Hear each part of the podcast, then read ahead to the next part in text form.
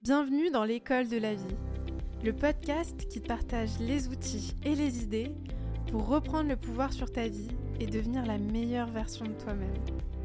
Je m'appelle Mariam Gaderi et chaque semaine on se retrouve pour écouter, grandir et apprendre ensemble à vivre une vie heureuse et épanouie.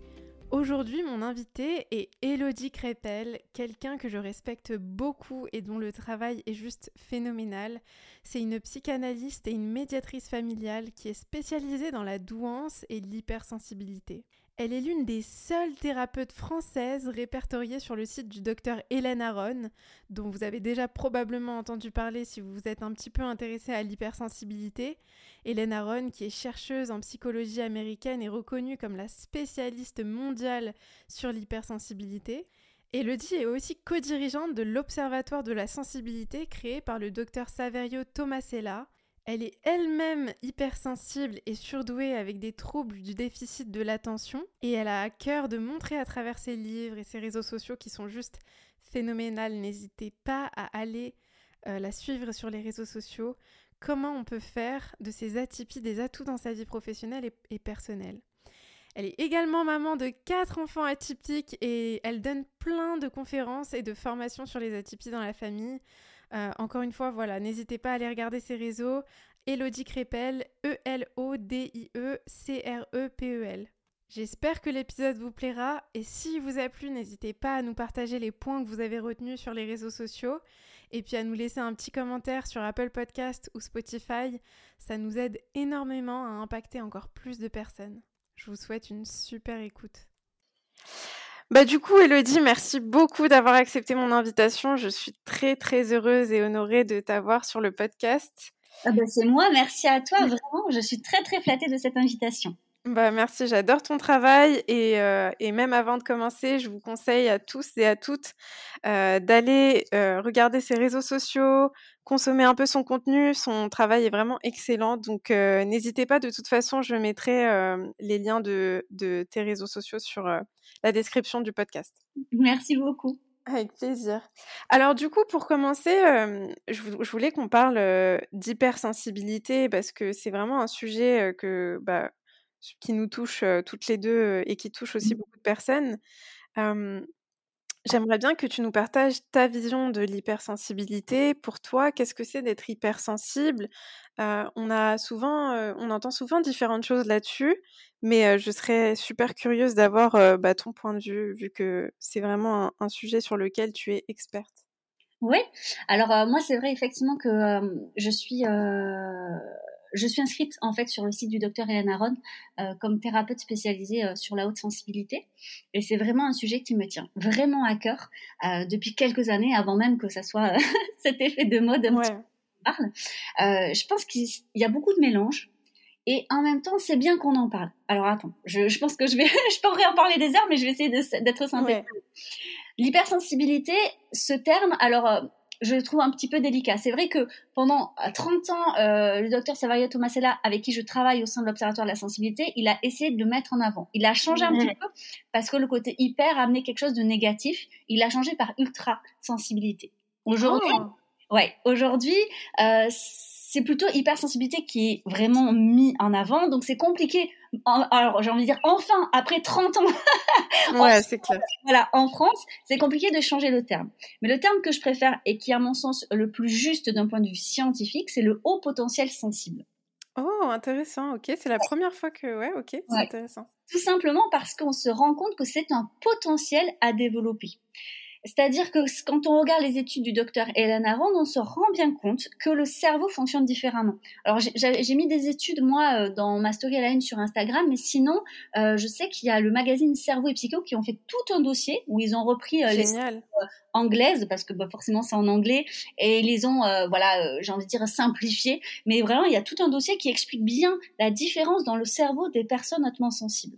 Mmh. Donc Maintenant, euh, quid de l'idée génétique ou euh, environnementale, parce qu'on me demande toujours, il y a un peu des deux. On se rend bien compte qu'il y a une différence d'un point de vue génétique, euh, notamment sur euh, voilà les, des génomes sur la dopamine. On se rend bien compte qu'effectivement les personnes hautement sensibles, eh bien, eh bien, il y a, quand même une part génétique. C'est pour ça que si nous on est hautement sensible, il y a de fortes chances que nos enfants le soient aussi. Mais l'environnement a aussi forcément un impact. Quand on regarde plus, plus en détail les études d'Hélène Rand, on se rend compte qu'il y a en fait une différence plutôt, on va dire, sur la manière d'appréhender cette sensibilité. Mmh. C'est ça qu'on va parler de potentiel. C'est-à-dire que si depuis tout petit, on te dit que ta sensibilité, c'est un problème, que tu es trop excessif, que tu es trop euh, sensible, que tu pleures trop vite, que, trop, trop, trop, et en tout cas quelque chose de négatif, il est évident que tu vas plutôt voir ça comme un handicap. C'est clair. Voilà. Et on va pas nier, on vit plutôt dans un monde qui va prôner l'hyposensibilité que plutôt l'hypersensibilité. Totalement. Là où, je, ouais, là où je trouve que c'est plutôt allez, positif cet effet de mode, c'est que je pense qu'avec tout ce qu'on a vécu ces dernières années, tu vois, avec la pandémie, avec la mmh. guerre, euh, eh bien, j'ai la sensation, ou bien, en plus, tu sais, avec le féminisme qui fait quand même bouger pas mal de choses, euh, j'ai la sensation que même les hommes ont un plus envie tu vois, de mettre en avant leur sensibilité. Tout à fait. À, leur manière. Et donc ça, ça c'est important. Ouais, c'est super important. Et puis on le verra aussi dans le couple, l'importance que ça prend forcément. Mais c'est vrai que ça va être nécessaire, en fait, de comprendre que c'est un potentiel. Et ce potentiel, c'est comme si on avait, euh, ben, j'ai envie de dire, c'est comme un jeu de cartes. On te donne des cartes dès le départ. Et qu'est-ce que tu en fais? Exact. Ouais. Donc on part tous avec des, des, cartes différentes euh, parce que après voilà cette sensibilité elle peut avoir été un petit peu traumatisée par rapport aux événements de la vie. Mais moi j'aime bien dire que bah, l'hypersensibilité finalement c'est c'est une neuroatypique dans le sens où en fait c'est un fonctionnement neuronal mais aussi émotionnel qui est différent. Mmh. Cette neuroatypie en fait elle est propre à chacun. Elle va se colorer euh, au fur et à mesure de notre vie avec les expériences qu'on a, avec les rencontres qu'on fait, bref avec notre personnalité. Et c'est là où je trouve que c'est un petit peu compliqué et qu'on se noie, c'est qu'en général, on va essayer de trouver, tu sais, un listing euh, des caractéristiques de la personne hautement sensible. Ouais. Et on se fourvoie un peu parce que finalement, qu'est-ce que c'est? Et alors là, si vraiment on regarde la définition euh, même, euh, c'est quatre choses. C'est un traitement en profondeur des informations, une surstimulation, une réceptivité émotionnelle qui génère beaucoup d'empathie et une sensibilité aux stimuli subtils. Alors ah, j'aime beaucoup, c'est ouais, c'est exactement ça, ouais, c'est vrai. Le DOS, c'est-à-dire le D-O-E-S en anglais. Hein. Euh, en fait, moi, j'aime bien le résumer en deux grandes, on va dire, branches pour simplifier les choses. Il y a une hyperémotivité, c'est-à-dire une intensité et une fréquence émotionnelle, il faut les deux. Et attention, il faut que ça soit depuis toujours, c'est-à-dire que tout le monde peut vivre une période d'hyperémotivité. Si demain, moi, je vis un deuil ou une rupture, inévitablement, bah, on peut être hyper émotif. Tout à fait. Et à côté, il y a les hyperesthésies. Donc là, effectivement, c'est nos cinq sens qui peuvent être surdéveloppés. Et c'est cette réceptivité, finalement, cette sensibilité aux stimuli qui peut générer une surstimulation. Donc on peut avoir une hyperesthésie, euh, tu vois, kinesthésique, donc au niveau du toucher, olfactive, gustative, visuelle, auditive. Euh, je crois que j'ai dit les cinq. Mais voilà, en tout cas, c'est ça. C'est-à-dire que ce qui va générer pour quelqu'un juste une légère... Euh, enfin, tu vois, un effet un peu désagréable, pour une personne hautement sensible, ça peut être une véritable douleur. Alors, je prends souvent, euh, tu vois, l'exemple, euh, enfin, mon exemple à, moi, du coup, personnel. Mais tu vois, euh, je, je suis pas très tactile. J'ai une grande hyperesthésie kinesthésique, ce qui fait que si quelqu'un effectivement va passer sa main sur ma peau, ça peut me gêner. pour quelqu'un d'autre, ça va être une caresse. Pour moi, je vais ressentir, tu sais, la chaleur, le frottement mmh. longtemps après. Tu vois? très bien ce que tu veux dire. Ouais, ouais. Mais il y en a, ça peut être effectivement le son, le bruit. Euh, pour quelqu'un, ça va être juste bah, un peu trop fort. Pour d'autres, ça peut déclencher des migraines. Ouais, ouais. Donc il y a plein d'exemples comme ça. Euh, et là encore, attention, c'est pas juste temporaire. Si par exemple demain on a très très mal dormi, on est fatigué, inévitablement on est plus sensible au bruit, par exemple. C'est vrai. Voilà. Mais ça ne veut pas dire qu'on a une hyperesthésie auditive. Et c'est là où je trouve un petit peu tout ce mélange, tu vois, sur, cette, sur ce sujet. Tout à fait. Donc, euh, s'il y en a qui sont euh, intéressés, il existe des vrais tests et pas des autotests sur Internet. Euh, et il y a d'ailleurs des, des, des, professionnels qui se forment au sein de l'Observatoire à la sensibilité et qui peuvent faire passer ces tests-là. Après, c'est pas obligatoire. J'aime pas trop en parler parce que souvent on se dit ah c'est obligatoire. Non, parce qu'au final, si on se reconnaît là-dedans, exactement, même on mm. serait pas hypersensible. J'ai envie de dire que les conseils, tu vois, même que toi, tu, tu proposes les pistes de réflexion, j'ai envie de dire, ça peut parler à tout le monde. Si, à, un moment donné, en fait, on se sent dans notre vie bah, très sensible, bah, dans tous les cas, il faut prendre soin de soi. c'est ça, en fait, c'est ça, c'est que je suis totalement d'accord sur le fait que finalement, euh, c'est aussi un petit peu subjectif, enfin, c'est notre ressenti à mmh. nous qui va vraiment euh, finalement prôner sur euh, tout un, un, set de critères qu'on va essayer de Ouais. Moi, souvent, on me dit, euh, mais alors comment je peux être sûre? Je dis, mais en fait, pour être sûr, sûr, sûr, il faudrait passer un IRM. On va pas faire passer des IRM à tout le monde. c'est clair. je veux dire, ça coûte cher, passer un IRM, c'est quand même un, sacré truc. Donc, à un moment donné, il faut arrêter de creuser ce sujet-là. C'est se dire, moi, à ce moment-là de ma vie, ça me parle. Et c'est OK, en fait. Tout à fait. Mmh, mmh. Tout à fait c'est pas s'enfermer. Souvent, on me dit, mais je, vais m'enfermer dans une case. Dans une... Non, pas du tout. Tu t'enfermes dans une case si tu penses que tous les problèmes de ta vie est lié à ça. Là, absolument pas. Effectivement, parce que là, tu te bloques et tu ne vas pas avancer. Mais si tu te dis, c'est une des pièces du puzzle, bah, c'est juste, en fait, euh, j'ai envie de dire, un soutien à un moment de ta vie. Exactement. Totalement vrai. Ouais, ouais, je suis totalement d'accord avec ça. C'est mmh, non, justement, c'est un sujet franchement que je trouve super intéressant et d'ailleurs, tu as écrit un livre vraiment merveilleux sur ah, l'hypersensibilité en amour, j'adore. Vraiment, j'adore et surtout en plus bah, honnêtement, c'était la première fois que je voyais un livre écrit sur l'hypersensibilité en amour dans le couple.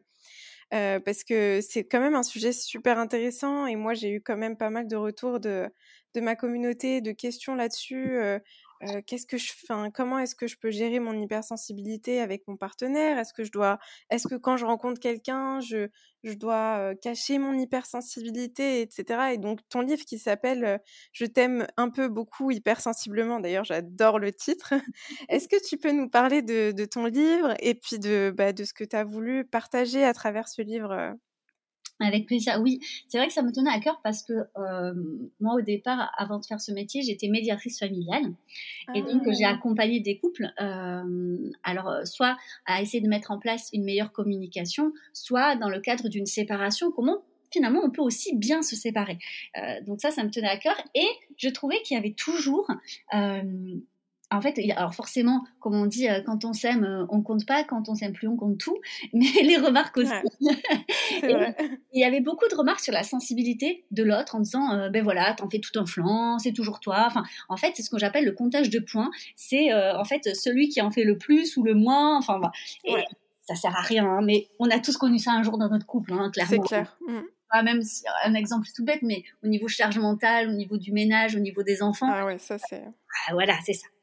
Euh, mais il y avait toujours, tu vois, cette remarque sur euh, la sensibilité qui revenait. Hmm. Tu es trop sensible ou tu n'es pas assez sensible. Ah, intéressant ça aussi.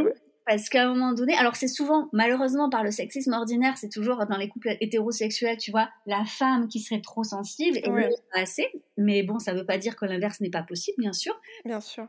On l'a pas précisé, mais je crois que c'est important de dire que la haute sensibilité, euh, elle, est, elle est non genrée, c'est-à-dire qu'il y a autant d'hommes que de femmes hypersensibles. Ça, c'est un point important parce que c'est une question qu'on m'a beaucoup posée et, et c'est vrai que la, euh, la réponse auquel on s'attend souvent, c'est euh, bah, les femmes sont plus, plus souvent euh, hautement sensibles que les hommes, alors qu'en fait, bah, en fait, non. Hein.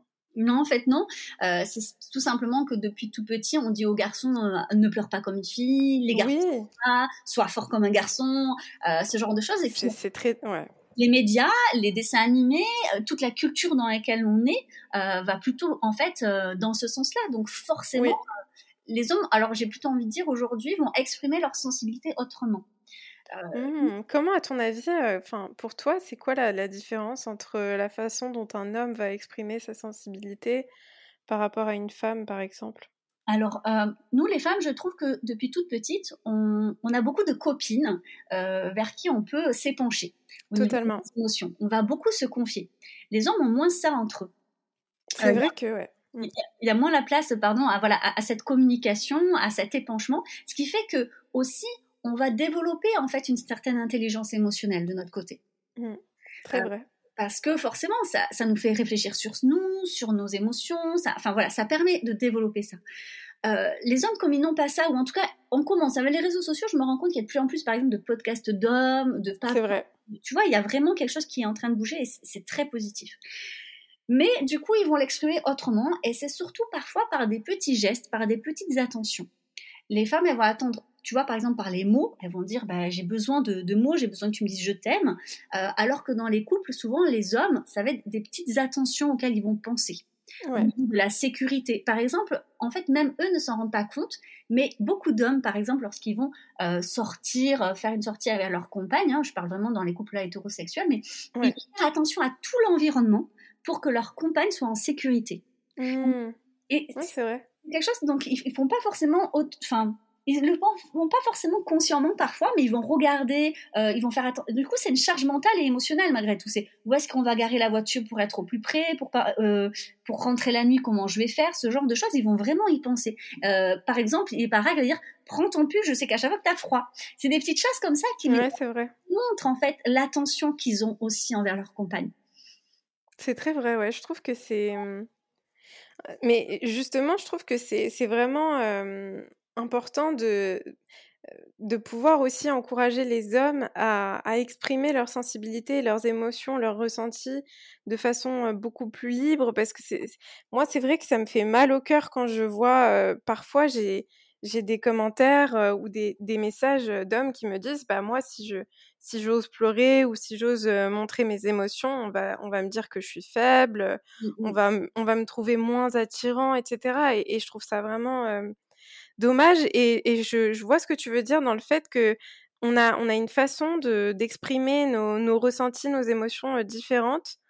Et en même temps, je pense que c'est vrai que ce serait vraiment bien pour les hommes aussi de se sentir, de pas en fait d'enlever cette honte qui est donnée aux hommes quand, bah, quand un homme pleure ou quand un homme mmh. est triste. Ou il y a absolument rien de honteux à ça, quoi, en fait. Et tu vois, pour rejoindre le livre, je parle notamment, et ça, fait le lien sur les cinq langages de l'amour, tu sais. Ah, j'adore, ouais, Et c'est vrai que donc il y a le toucher physique, et c'est vrai que ça, c'est, ben, voilà, les hommes l'ont davantage souvent. Les paroles valorisantes, alors ça dépend un petit peu ça de l'éducation qu'on a eue. Il y a les services rendus, alors ça, c'est souvent les femmes qui ont cette charge mentale quand même. Les moments de qualité, hein, ça c'est important, et euh, c'est pas toujours évident de les mettre en place, mais je trouve que les hommes sont quand même assez là-dedans. Et les cadeaux, donc c'est souvent effectivement plus les hommes. Vrai les femmes. Donc ça, ça va être important parce que souvent, en fait, on parle son propre langage d'amour et on attend que l'autre parle le même que nous, sans voir qu'en fait, juste, il en parle un autre. Tout à fait, c'est vrai. Et d'ailleurs, euh, pour ceux et celles qui nous écoutent, euh, le livre s'appelle Les cinq langages de l'amour de Gary Chapman. C'est vraiment un super livre. Hein. Ouais. je pense que c'est très important dans les couples et, notamment avec cette sensibilité. Et pour rejoindre ce que tu dis, je crois réellement que justement, euh, souvent on me dit mais comment je peux faire pour que mon compagnon euh, laisse en fait émerger sa sensibilité? Et j'en parle dans le livre. J'explique que déjà on peut pas forcer quelqu'un euh, à être à l'aise avec cette sensibilité-là. C'est-à-dire chacun son chemin. Je comprends cette frustration, mais passer tout son temps à essayer de faire changer l'autre ne fonctionnera jamais. Ça c'est vrai, ouais, c'est vrai. Par contre, quelque chose qui peut très bien fonctionner, c'est cet effet de neurone miroir. Euh, c'est-à-dire que parce que moi, je suis plus à l'aise avec mes émotions et que j'assume en fait pleinement ma sensibilité, je vais l'aider à assumer la sienne. Et c'est vrai. Et c'est la même chose pour les hommes, c'est-à-dire qu'à un moment donné, je leur dis, ok, on vous fait ce genre de réflexion, ok, ce n'est pas facile et je l'entends. Mais en attendant, ça, vous ne pouvez pas changer les autres et vous ne pouvez pas changer leur regard est-ce que vous serez quand même pas plus à l'aise si vous assumez pleinement, quitte à avoir ce genre de réflexion? Bah autant être sensible, j'ai envie de dire. Oui, c'est vrai d'ailleurs. Oui, c'est un bon, c'est un bon point. Euh. Et, tu vois, surtout que en psychologie sociale, on démontre, et je le vois beaucoup dans les neuroatypies, si de base en fait, tu t'assumes tel que tu es, mais que tu es vraiment à l'aise, mmh. les autres, ils sont moins à même à faire des réflexions. Bah, en fait, euh, je pense que c'est une, très très bonne remarque parce que finalement, les gens font des réflexions très souvent quand euh, malheureusement, les, autour de nous, on va, on va parfois rencontrer des personnes qui sont pas forcément bienveillantes. Et quand, euh, quand on montre ou quand on, on transmet aux autres que bah, ça peut nous atteindre et que c'est quelque chose, c'est une c'est peut-être une insécurité chez nous, parfois ils vont en profiter pour nous mettre mal à l'aise, faire des réflexions. Alors que c'est vrai que quand on, s'assume pleinement et qu'on montre finalement que peu importe le regard des autres, ça ne, change rien à ce qu'on ressent envers nous-mêmes et à la façon dont, on se perçoit nous-mêmes, bah, finalement, je pense qu'ils sont moins ils sont moins amenés à faire des réflexions parce qu'ils savent peut-être que ça ne va pas changer grand-chose finalement, les réflexions qu'ils vont faire vont pas forcément atteindre la personne en question. quoi. J'ai envie de dire, sans, penser à mal, il faut aussi se dire que, que les gens, ça les rassure aussi qu'on fasse comme eux. Donc si eux, par exemple, ils utilisent beaucoup d'énergie, euh, énormément de temps euh, à canaliser leur sensibilité, mmh. euh, quelqu'un d'autre qui, par exemple, va bien la vivre, ça va les mettre en mal, ça. Ça va être difficile parce que... C'est un, un, bon point, ça, oui. c'est clair. Donc forcément, ça les rassure que nous, on fasse pareil. Tu sais, d'une... alors c'est très inconscient, mais moi je le vois par exemple dans le domaine de la parentalité, étant maman, le, tu sais, le sujet de l'éducation, c'est toujours crispant, ça. ouais, c'est clair, c'est clair. Et donc, on se rend bien compte que les critiques qui sont faites, c'est si toi tu fais différemment de moi, ça voudrait dire que moi je fais mal avec mes enfants? Ah non non non. Mmh, non mais ça c'est vraiment c'est un super point, mais dans ça s'applique vraiment à tout, j'ai l'impression. Exactement.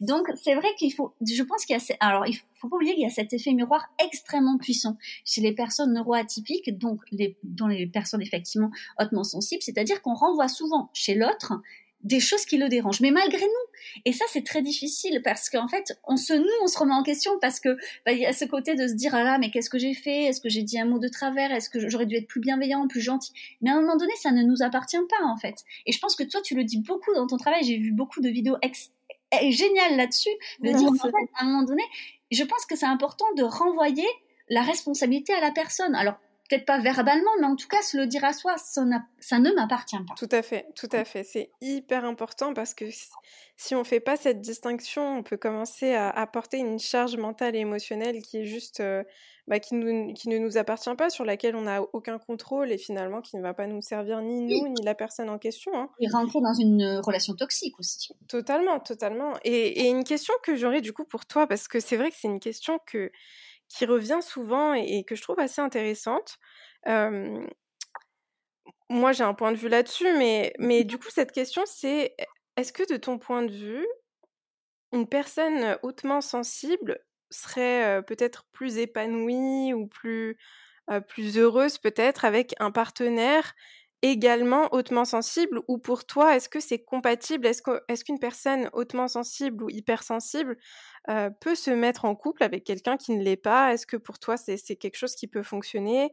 Ou est-ce qu'il y a tout intérêt à se mettre avec quelqu'un qui comprend peut-être Je comprends ta question parce que tout le monde me la pose. Et c'est vrai C'est vrai? Oui, mais c'est logique. Parce que je pense que c'est pas forcément évident. Parce que surtout si on te le reproche tout le temps, tu te dis, mais est-ce qu'il comprendrait davantage s'il était Oui, exact. Et en fait, clairement, il n'y a pas de bonne réponse. Alors, je suis désolée s'il y en a qui, qui attendaient la réponse. non, parce qu'en fait, et je le décris bien dans le livre, je crois que pour faire un couple épanoui, il faut d'abord comprendre qui on est et de quoi on a besoin dans une relation. Mmh, Beaucoup de personnes, en fait, euh, vont se mettre en couple parce que soit elles ont peur du rejet, parce qu'elles ont peur d'être seules, parce qu'il y a cette pression et surtout à un certain âge, entre guillemets, ou un âge certain, euh, c'est vraiment de se dire attention au célibat. Je ne sais pas pourquoi le célibat a fait autant peur, mais mais il y a quand même. C'est vrai.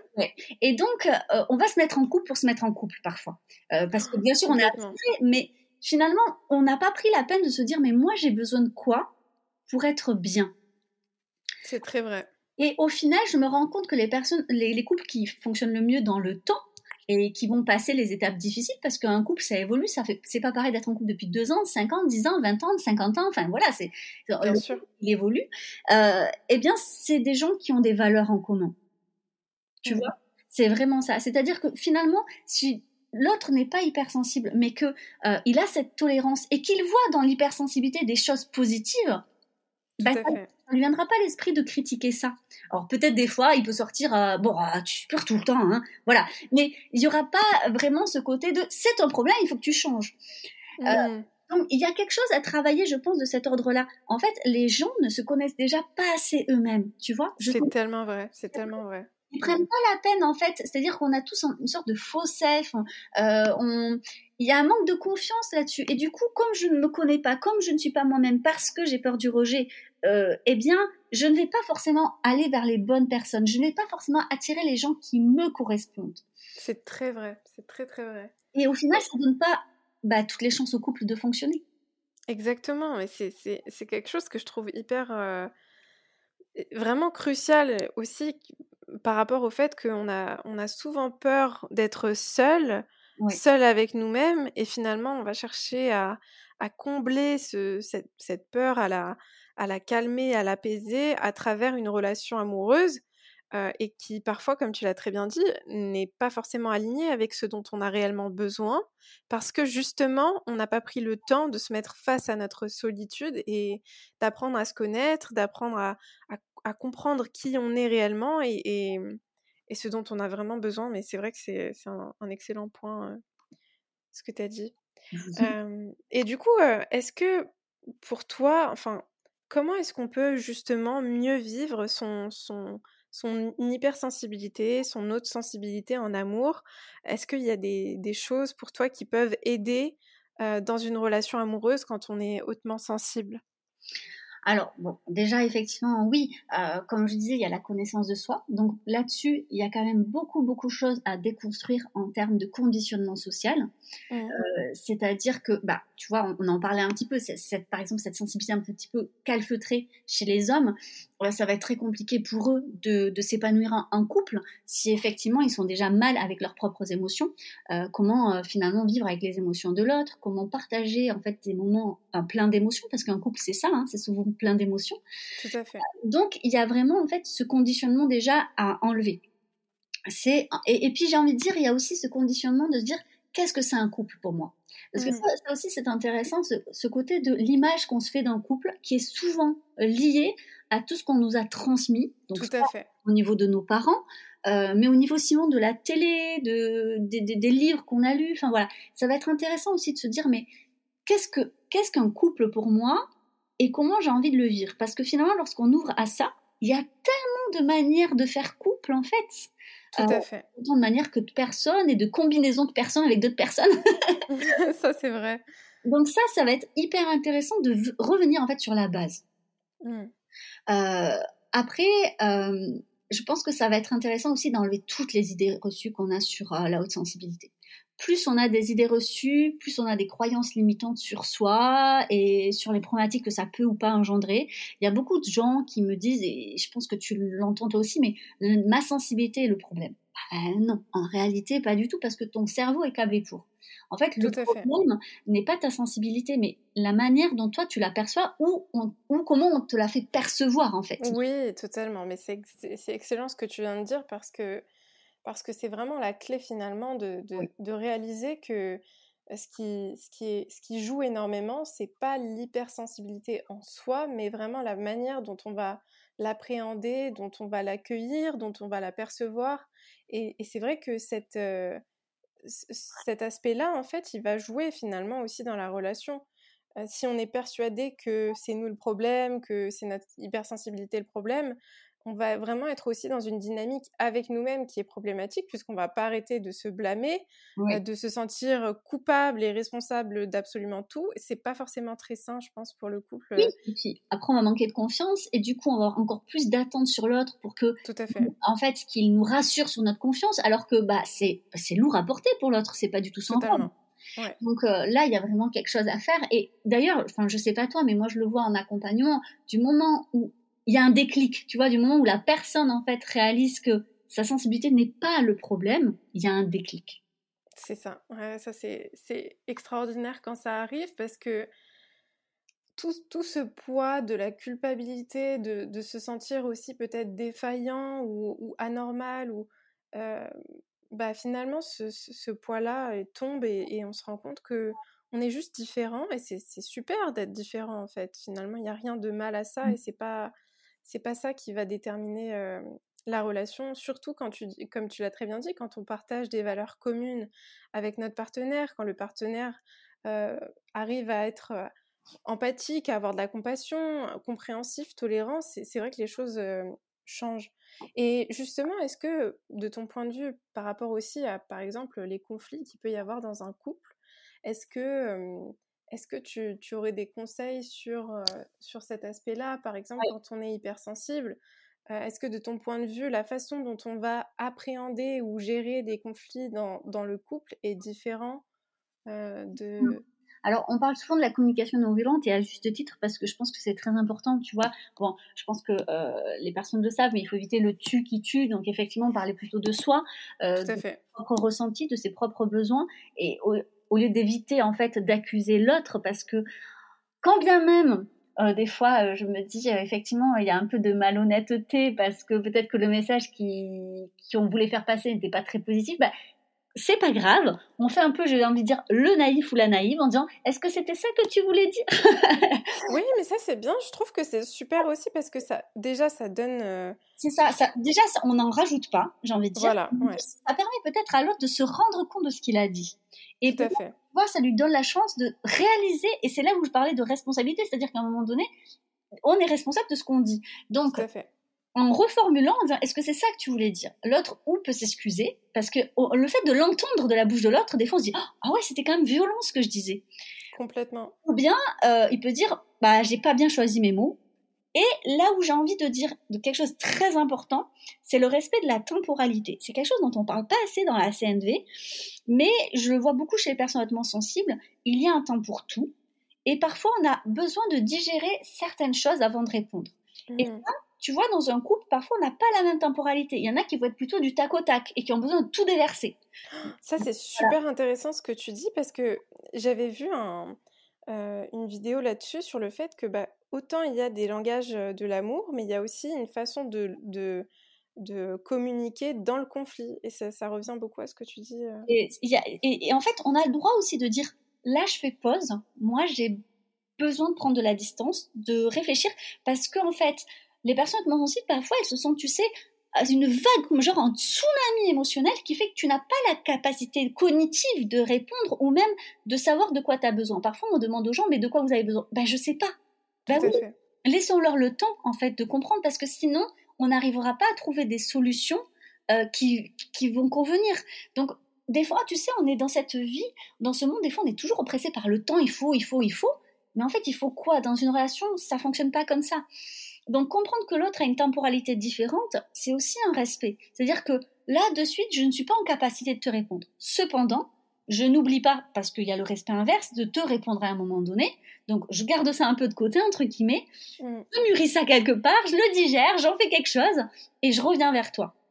Ça, c'est très bien, je trouve, comme, euh, comme approche. Le problème, je ne sais pas si tu es d'accord, c'est que bah, parfois, tu vois, tu vas être en conflit avec euh, ton partenaire, peut-être que toi, tu vas avoir besoin de temps pour digérer et pour processer ce, qui, a été dit, ce qui s'est passé, et pour y répondre, et non pas pour réagir impulsivement, mais pour vraiment y répondre de la meilleure manière possible. Mais peut-être que ton partenaire, lui ou elle, va avoir besoin de, bah, de, réponses tout de suite, de, de régler ou de résoudre le conflit ou la situation tout de suite, immédiatement. Et, et, là, à ce moment-là, qu'est-ce qu'on fait, tu vois? Alors moi, j'ai une solution très simple. Et alors, c'est, ça fonctionne très très bien. C'est-à-dire que oui, des fois, effectivement, il y a quelqu'un qui a besoin de tout déverser parce qu'il en a gros sur le cœur et que c'est très difficile. Euh, moi, je propose soit d'écrire, Mmh Soit, eh bien maintenant, on a euh, des téléphones pour faire des messages audio et ça fonctionne très bien. Les gens rigolent au départ, mais ils l'utilisent souvent. Figure-toi, euh, par exemple pour les messages WhatsApp, tu peux faire un message et l'autre l'écoutera quand il sera disponible émotionnellement. Et ça, ça change. bien, Parce qu'il faut pas oublier que quand on veut tout déverser, c'est pour être écouté. Sinon, on le, on le dirait au mur ou au chien. ah, mais c'est clair, c'est clair. il faut faire comprendre euh, aux, gens. Enfin, moi, je sais que quand j'accompagnais les couples, je faisais comprendre vraiment ça. C'est-à-dire que, à quoi bon, en fait, le dire si l'autre n'est pas en capacité de vous écouter? Complètement. Donc, il, ok, là, il faut que ça sorte. Et c'est vraiment un besoin. Et c'est ok. Et l'autre, eh bien, pourra l'entendre quand il sera en capacité de l'écouter, ce qui rendra la communication finalement, bah, j'ai envie de dire, plus, plus positive. Si moi je t'écoute quand je me sens bien et que je suis en capacité d'écouter, je vais faire une réponse qui conviendra davantage. Sinon, juste ça va faire monter la frustration. Tout à fait. Il y a une image que je souvent je propose hein, et tu as tu l'as peut-être vu dans le livre, mais c'est-à-dire qu'un couple c'est une équipe. Exact. alors une équipe, c'est-à-dire qu'on est tous les deux ensemble. Si on commence à essayer en fait de compter les points et donc finalement à ne pas s'écouter, c'est comme si en fait on était l'un contre l'autre. Exactement. Et donc s'il y en a un qui gagne, ça veut dire que l'autre perd. Mais ça veut Exactement. dire que l'autre perd. C'est un peu comme si, bah je sais pas, au foot par exemple, euh, je mettais un but euh, bah, contre mon propre camp. Ouais, c'est ça, totalement. J'ai marqué un but, mais on a perdu.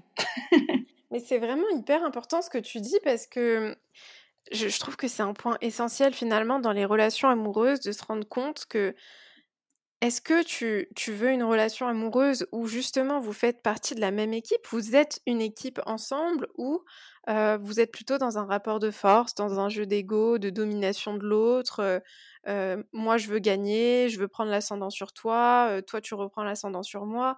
Et à ce moment-là, ça devient extrêmement ah, nocif. Ah ouais, c'est super toxique. Mmh. Et le problème, c'est que on est très très souvent dans ce genre de dynamique sans même réellement le réaliser. Et j'ai l'impression aussi que parfois, bah, peut-être qu'il y en a un qui va vouloir sortir de cette dynamique ou aller dans une dynamique beaucoup plus saine où vraiment bah, c'est une dynamique d'équipe et peut-être que l'autre va rester dans un, dans un, dans un état d'esprit de domination ou ah, de... le fameux triangle de Cartman, c'est-à-dire qu'effectivement entre victime, bourreau euh, et sauveur, c'est comment on sort de ce triangle euh, qui est extrêmement euh, toxique. Je pense que Je, je, pense que parfois faire intervenir effectivement une tierce personne, un thérapeute, un coach, un médiateur, ça peut être utile. tu vois, pour, pour en fait proposer de nouveaux outils de communication. Tout à fait. Faire, bah, finalement quelque chose qu'on n'a jamais fait dans le couple et qui peut être utile. Après, je crois que ça peut être intéressant, et c'est ce que je te disais hein, tout à l'heure, c'est-à-dire de repenser comment on voit le couple. C'est ça. Mmh. Est-ce, qu'on, est-ce que tous les deux, déjà, dans le couple, on a la même vision de ce qu'est un couple, en fait? C'est tellement important, en fait, finalement. Euh, tu vois, est-ce que, de ton point de vue, euh, c'est une question que je me suis posée à moi-même euh, pas mal de fois d'ailleurs, et j'ai. Est-ce que de ton point de vue, on devrait mettre ce genre de choses au clair dès le début quand on rencontre quelqu'un, voilà, comment est-ce que tu vois le couple? Pour toi, qu'est-ce qui est important dans une relation? Comment est-ce que tu communiques? Est-ce que, est que pour toi, c'est des choses qu'on devrait mettre au clair dès le début d'une relation? Moi, j'ai la sensation que les personnes hautement sensibles ont envie de le faire dès le départ parce que c'est des questions quand même qu'elles se posent en général, mais qu'elles n'osent pas. Et je crois que c'est un premier red flag dans le sens où si on n'ose pas poser ces questions, c'est qu'il y a quand même en fait, c'est qu'on n'arrive pas à être déjà soi-même dès le départ. Mmh, très intéressant ça. si effectivement on n'arrive pas, soit c'est parce que, bah, je sais pas, on manque peut-être de confiance. À voir. En fait, à voir, est-ce que c'est l'autre qui nous met pas en confiance? Est-ce que c'est nous? Mais effectivement, ça va, à un moment donné, ça va être, ça va être indispensable. Je crois qu'il faut s'écouter. Encore une fois, je pense qu'il faut, il faut le sentir. Et euh, est-ce que je me mets en couple par crainte de quelque chose Ou est-ce que je me mets en couple parce que finalement, c'est juste quelque chose en plus, un bonus. Tu vois, ça, je trouve ça super intéressant. Euh, pour moi, je, trouve que quand on se met en couple, de mon point de vue, alors après, je ne dis pas que j'ai raison, mais de mon point de vue, on doit quand même avoir une certaine intention ou une vision derrière. À, partir du moment où on se met en couple euh, juste pour être en couple, je pense que c'est, ça devient problématique parce qu'on ne sait pas trop où on veut aller on ne sait pas d'ailleurs, on s'intéresse peut-être même pas à, la vision de l'autre et du partenaire pour le couple. Et c'est là où je pense qu'à un moment donné, il y, a des, il y a certains conflits ou certaines incompréhensions. On se dit oui, mais je me suis mise en couple avec cette personne, on sait, mais pourquoi est-ce que ça marche pas? Parce qu'il faut quand même qu'il y ait une compatibilité sur la vision que mmh. vous allez avoir du couple, sur votre intention, sur ce que vous allez construire. Le but, c'est pas d'être les mêmes personnes ou, ou de, de, faire exactement pareil, mais au moins d'avoir une vision commune et, et, une intention commune sur ce que vous voulez construire ensemble, je, je trouve. Totalement. Et il y a, y, a, y a, quelque chose dont on n'a pas parlé encore, mais c'est au niveau de la sexualité qui a, c'est ouais. important dans, dans, la vie de couple et en général, elle est, euh, je trouve intéressant de voir que elle est marquée lorsque il y a des soucis. C'est-à-dire que ça se ressent aussi dans la sexualité du couple. Quand on a une bonne communication, en général, il y a une sexualité qui peut être épanouissante. Mmh, c'est un bon point, ouais. Parce qu'on va pouvoir communiquer. C'est-à-dire que euh, finalement, la sexualité dans le couple, c'est comme le couple, ça bouge tout le temps. C'est pas du tout la même chose quand, tout au début, hein, quand on est mm. tout feu tout flamme ou vraiment on se découvre. C'est pas la même chose quand ça fait cinq ans qu'on est ensemble. Ça fait c'est pas la même chose encore quand on devient parent, par exemple, aussi. Ça c'est vrai, ouais. Tout est tout le temps. En fait, en fait, en tant que personne, de toute façon, en tant qu'individu, on évolue sans cesse. Et moi, j'aime bien, parce qu'en psychanalyse, on dit effectivement euh, que le couple, c'est toujours fait de remaniement psychique. Et c'est vrai. C'est-à-dire que, en fait, ça nous fait beaucoup bouger, ça nous fait beaucoup évoluer. Euh, et on, donne, j'ai envie de dire, le, le, meilleur comme le pire à notre partenaire, parce qu'il est là. Tout à fait. Donc, c'est vrai que sur quoi on base notre couple? Et en général, moi, je vois que les couples qui fonctionnent le mieux, c'est parce que il y a déjà une amitié très forte, en fait. Ça, c'est important, ouais. Mais ça, tu vois, l'aspect le, euh, amical, je trouve qu'il est hyper important. L'aspect euh, sur la partie sexuelle, est-ce que de ton point de vue, c'est un, pilier important pour qu'un couple soit épanoui? Est-ce que, ce que je vois quand même pas mal de couples, et c'est quelque chose que, que je trouve vraiment intéressant dans le sens où quand ça fait des années et des années qu'ils sont ensemble, aussi quand ils ont commencé à avoir des enfants, la sexualité change, ils ont beaucoup moins de rapports. Est-ce que pour toi, c'est quelque chose qui, qui vient jouer sur l'épanouissement du couple, sur la solidité du couple? Est-ce que c'est un pilier que tu considères vraiment important? Alors, il y a des phases.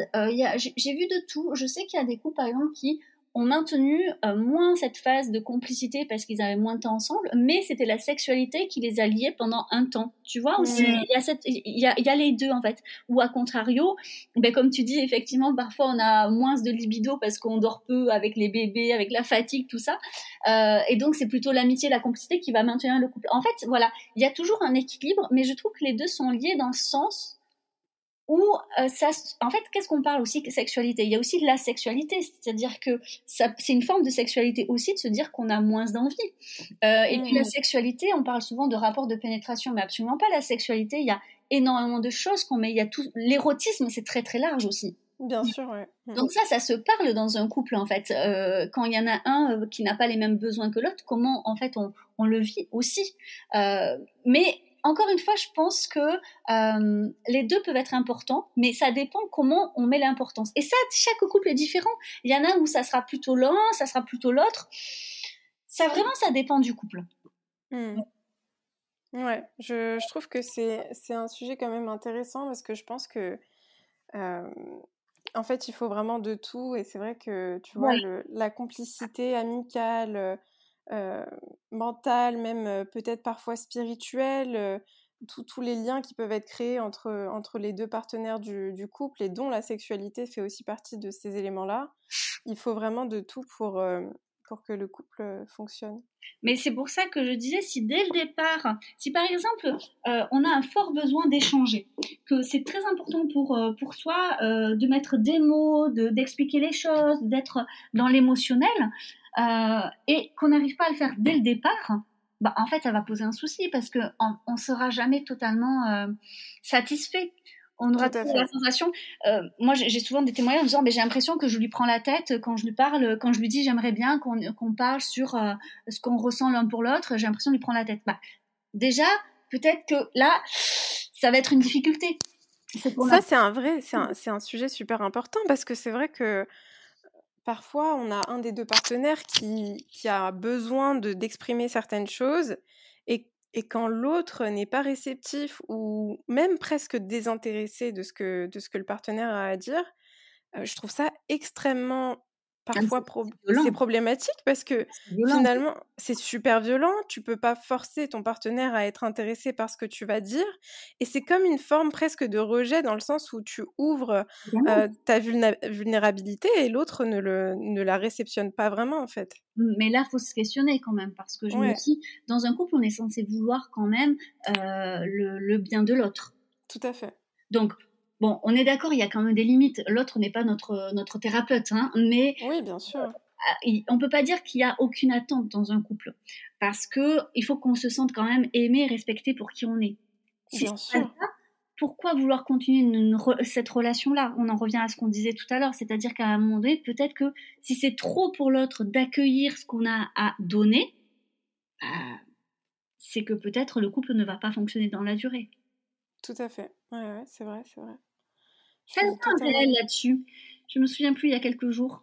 Ouais, non, mais c'est quand même, c'est super important euh, euh, d'en parler. Et c'est vrai que c'est très douloureux quand ça arrive. Moi-même, je l'ai déjà vécu en, couple. Et quand euh, tu, tu, tu, souhaites vraiment être un peu plus vulnérable, t'ouvrir sur un sujet et que ton partenaire n'est peut-être pas forcément très réceptif, c'est difficile. Mais après, c'est vrai que... Ah, ça ne peut pas marcher parce que justement, s'il y a bien un endroit où, et souvent les personnes hautement sensibles, c'est souvent le cas, elles ont besoin d'authenticité. Totalement. C'est un besoin prioritaire chez les personnes hypersensibles, l'authenticité. Après, ça se colore à chacun à notre manière, mais on a besoin vraiment de se sentir en fait en sécurité. Et pour se sentir en sécurité, c'est même lorsque je suis vulnérable, je ne me sens pas jugée, euh, je sens que je peux être moi. Totalement. Ah, mais c'est tellement important, c'est tellement important.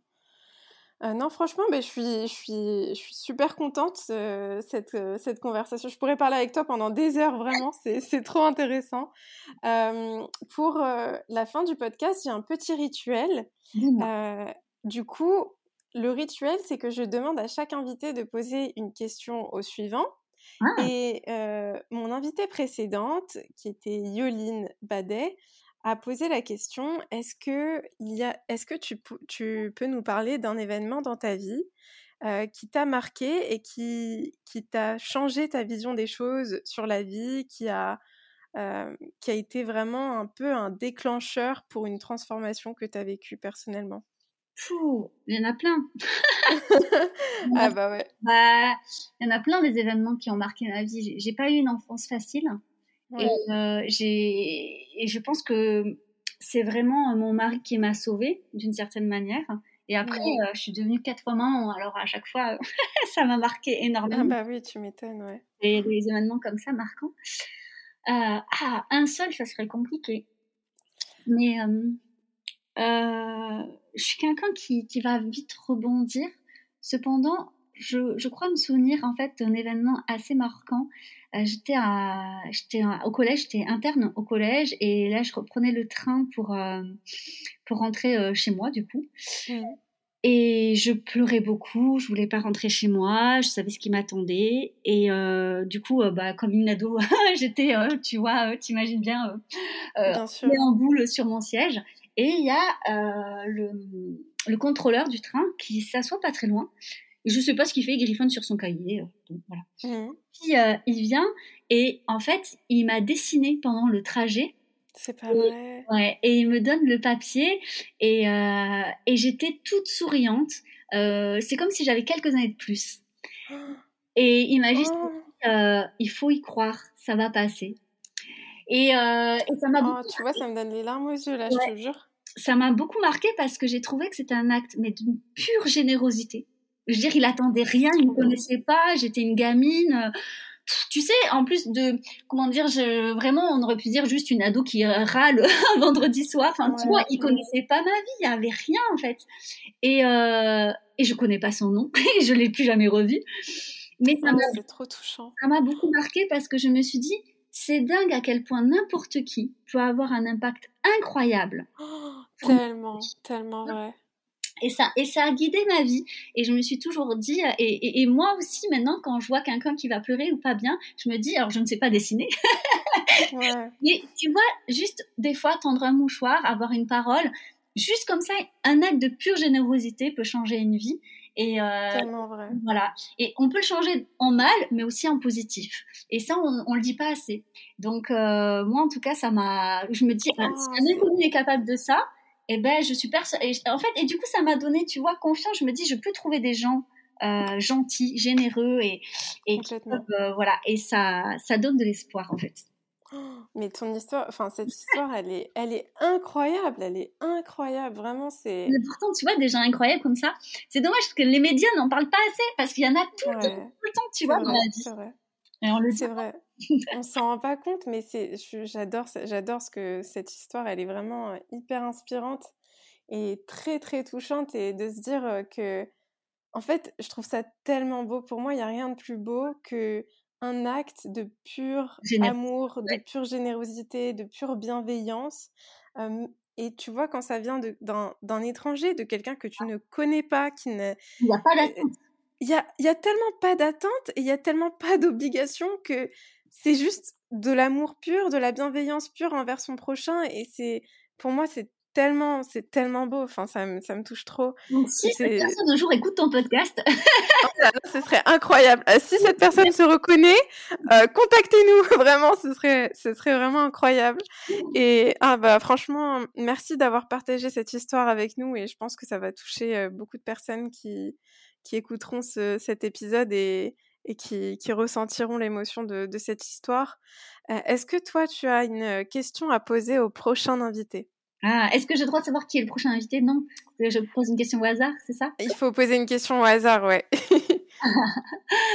Alors, euh, je dirais... Hmm, bah, au prochain invité, je lui demanderai quelles sont ses trois valeurs principales? C'est une question difficile. Ah, c'est une bonne. Non, non, c'est une bonne question. C'est euh, important parce que ça permet vraiment une bonne connaissance de soi. Et lorsqu'on y réfléchit bien, on se rend compte que toutes les décisions qu'on a prises étaient en lien avec, avec ça. Parce que, tu vois, par exemple, euh, pour faire lien avec les neuroatypiques, souvent on me dit euh, les neuroatypiques, euh, ils n'aiment pas l'injustice. Oui, mais on peut dire personne n'aime l'injustice en soi. Oui, oui, totalement, ouais, totalement. Est-ce que c'est vraiment une valeur phare? Bah, pas pour tout le monde. Ça, c'est clair. Donc, ouais, quelles seraient ces trois valeurs principales dans sa vie et du coup, quel lien il fait avec la sienne Bah, j'adore, j'adore. C'est une très bonne question.